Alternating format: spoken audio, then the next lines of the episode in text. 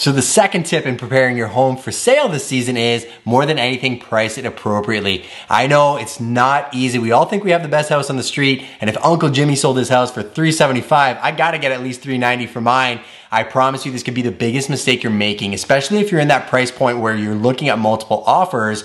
A lot of times we'll see properties list, let's say at 350, you see two or three sales, sell for about 375. Somebody comes in, lists at the 390s they don't get any bites because people feel they're overpriced. They end up reducing to 375 thinking, I'll get at least that. It doesn't happen and the offers come in 350 to 365. Strategy is super important. Now let's go to the other end of the spectrum, high end price point, quieter market. You're not expecting multiple offers. There you might want to think about pricing a bit ahead of the market because you're going to be planning for negotiations. You got to plan for every single property as they're all unique and different.